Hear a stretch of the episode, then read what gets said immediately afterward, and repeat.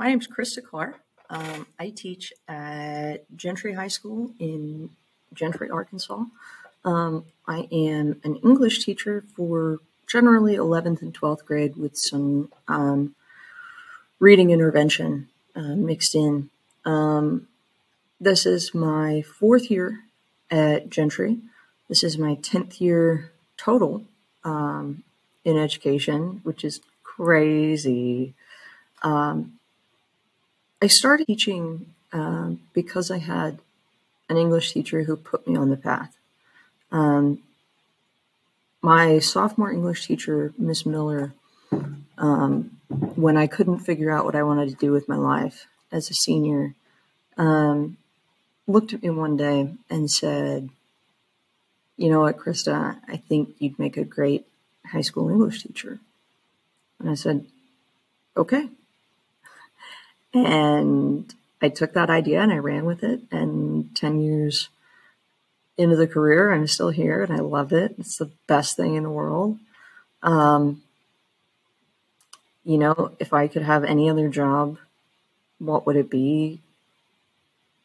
Honestly, I don't want another job. I absolutely love what I do. I wake up every morning and I'm excited to come to work. Um, I love my kids. I love getting to talk about goofy stuff. And I love getting to see them grow up and be successful um, and be the adult in their life that a lot of our kids need. Um, you know, I can't really answer how kids were uh, different now than they were 30 years ago because I'm in my 30s and I don't know, but I can talk about how kids are different now than maybe when I was in high school or when I started teaching. Um, and a lot of it has to do with technology. Um, because our kids grew up with so much technology, they are really good at social media, but sometimes the the simple stuff is very difficult. Typing is a real challenge. Um, and the attention span is very, very short because of so much instant gratification on social media. Um, but I think at their essence, especially teenagers, are just teenagers and they always will be, and they're always going to be rebels and they're always going to push the limits. And they always need somebody to believe in them. Um,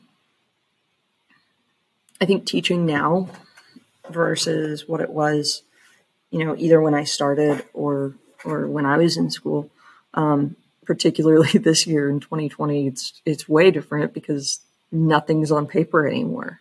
We don't have textbooks. We don't have um, that sort of stuff, and we're teaching kids in person and online at the same time, and it's crazy. But um, you know, there's not much done on paper, and you know, the expectation of taking textbooks home every day isn't there. Um, the kids, I think, struggle to advocate for their own grades.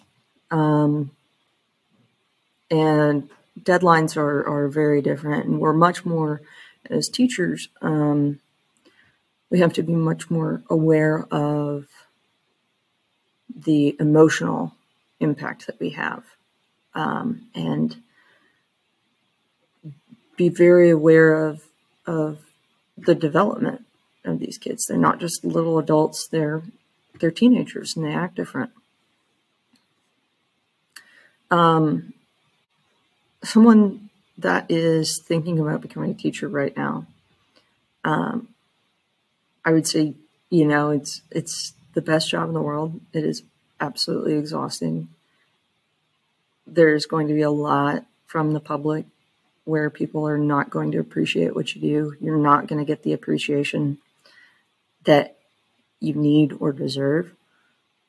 But if it's something you can hang with, if it's something that you feel strongly about, if it's something you're passionate about, we need great teachers.